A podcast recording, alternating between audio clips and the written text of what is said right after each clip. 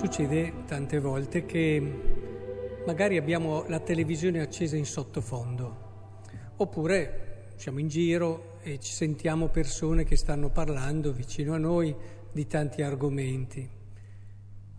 Sì, siamo lì, in fondo ascoltiamo, ma non abbiamo tutta quell'attenzione che invece scatta nel momento in cui lì magari c'è il servizio che comincia a parlare di cose che ti riguardano direttamente. Immaginiamo, visto che siamo così sensibili, di essere ammalati di una malattia particolare, bene, lì si comincia a parlare di questa malattia, di un eventuale vaccino, eccetera, ci fermiamo, alziamo il volume e siamo lì con tutto noi stessi, perché è qualcosa che ci riguarda.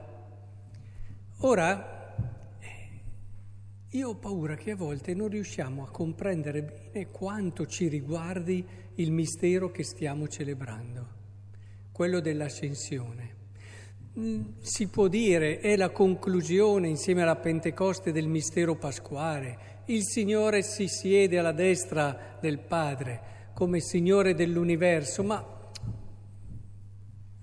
oppure in bel racconto che abbiamo sentito, i discepoli che sono vicini a lui e fanno fatica, dubitano, però insomma capite che è un bel racconto, tante cose, ma molti di noi sono nella fase in cui c'è la televisione accesa lì, ascoltano magari tante volte che hanno sentito questo brano di Vangelo, queste letture, e, ma non c'è quello scatto che ti fa dire, oh, ma questo mi riguarda, mi può cambiare la vita adesso, adesso da questo momento preciso. Perché mi riguarda tanto questa cosa?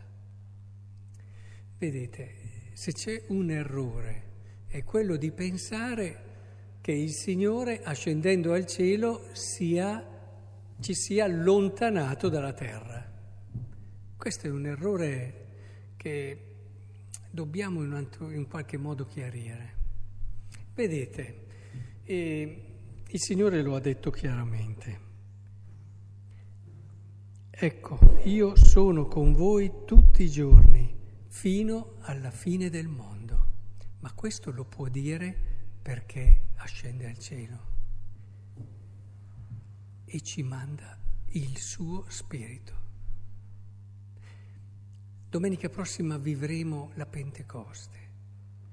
Gesù ascende al cielo e ci manda il suo spirito quello spirito che viene in noi, dice la lettera ai Galati, e grida Abba, Padre, è lo spirito di Gesù che ci fa riscoprire la nostra condizione di figli, di figli nel figlio, e ce l'abbiamo non davanti, ma in noi.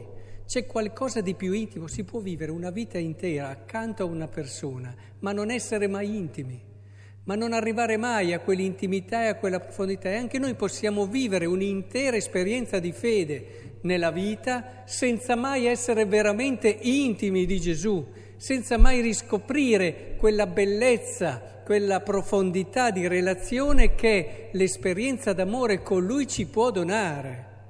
Rimane qualcosa di lì, bella, dove incrociando le dita diciamo speriamo che ci sia davvero qualcosa dopo, ma è questo quello che dobbiamo secondo me comprendere.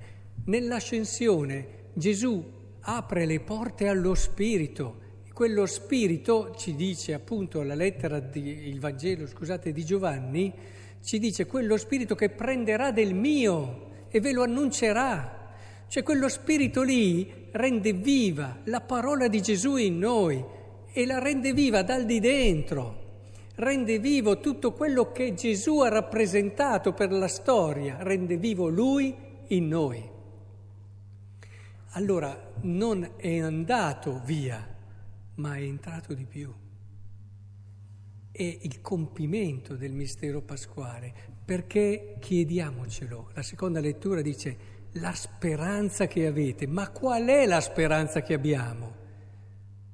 Quella di andare un giorno in paradiso, che poi abbiamo tutte le nostre idee del paradiso, nessuna di quelle sarà quella corretta probabilmente, e non è quello magari speriamo che in paradiso ci sia un bel divano dove allora finalmente ci potremo riposare. È quella la nostra speranza?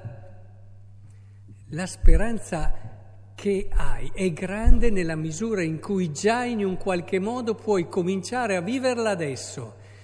E proprio perché cominci a viverla adesso, ecco che diventa una speranza che trasforma la vita anche oggi, perché la speranza cristiana non è una speranza oppio dei popoli che ti mette lì buono, così alla fine, dopo tanto, ti arriva il premio. La speranza cristiana è una speranza che è una rivoluzione di quello che il tuo essere qui oggi. La vera rivoluzione del mondo nascerà da una speranza matura, vissuta in modo profondamente cristiano. E la speranza che merita di essere chiamata tale è solo la speranza dell'amore. Se voi non avete questa speranza qui, di vivere nella vostra vita e poi poterlo vivere per sempre, perché l'amore è così, una storia d'amore, è una speranza da poco, posso dire così. È una speranza che non è cristiana, questo lo posso dire. Cioè, la speranza che abbiamo è proprio quello che ci dona il mistero di oggi, se l'abbiamo matura. La possibilità di vivere un'intimità profonda, che non è intimismo, intendiamoci, è una relazione viva, profonda, vera, radicale con Cristo. Noi siamo nati per questo. È vero che abbiamo 3.000 cose in testa, la secolarizzazione galoppante, la globalizzazione che appunto la amplifica ancora di più e rischiamo di essere presi da tante cose e dimenticarci ciò per cui siamo nati. Noi siamo nati per questo e Cristo oggi in questo mistero se ne va per il nostro bene, lo diceva agli Apostoli, è bene per voi che io me ne vada, perdonarci questo. Capite allora che grazie al mistero di oggi noi abbiamo la possibilità di avere Cristo sempre, ogni istante, ogni momento, in ogni luogo. Abbiamo la possibilità di vivere questa relazione e sapere che sempre c'è qualcuno che ci ascolta, sempre. Sempre c'è qualcuno che ci accoglie e ci raccoglie, in certi momenti c'è bisogno anche di quello. Sempre c'è qualcuno che ci suggerisce, sempre, sempre se sappiamo accoglierlo, ascoltarlo, c'è qualcuno che ci sostiene. Sempre c'è qualcuno che ci dice la tua presenza è sufficiente a giustificare l'esistenza del mondo. Sempre c'è qualcuno che ci dice io ho dato la, vi- la, mia vita per te e la darò anche e sarei disposto a darle anche milioni di volte per te. Sempre nel nostro cuore abbiamo lo Spirito di Cristo che ci racconta la nostra bellezza.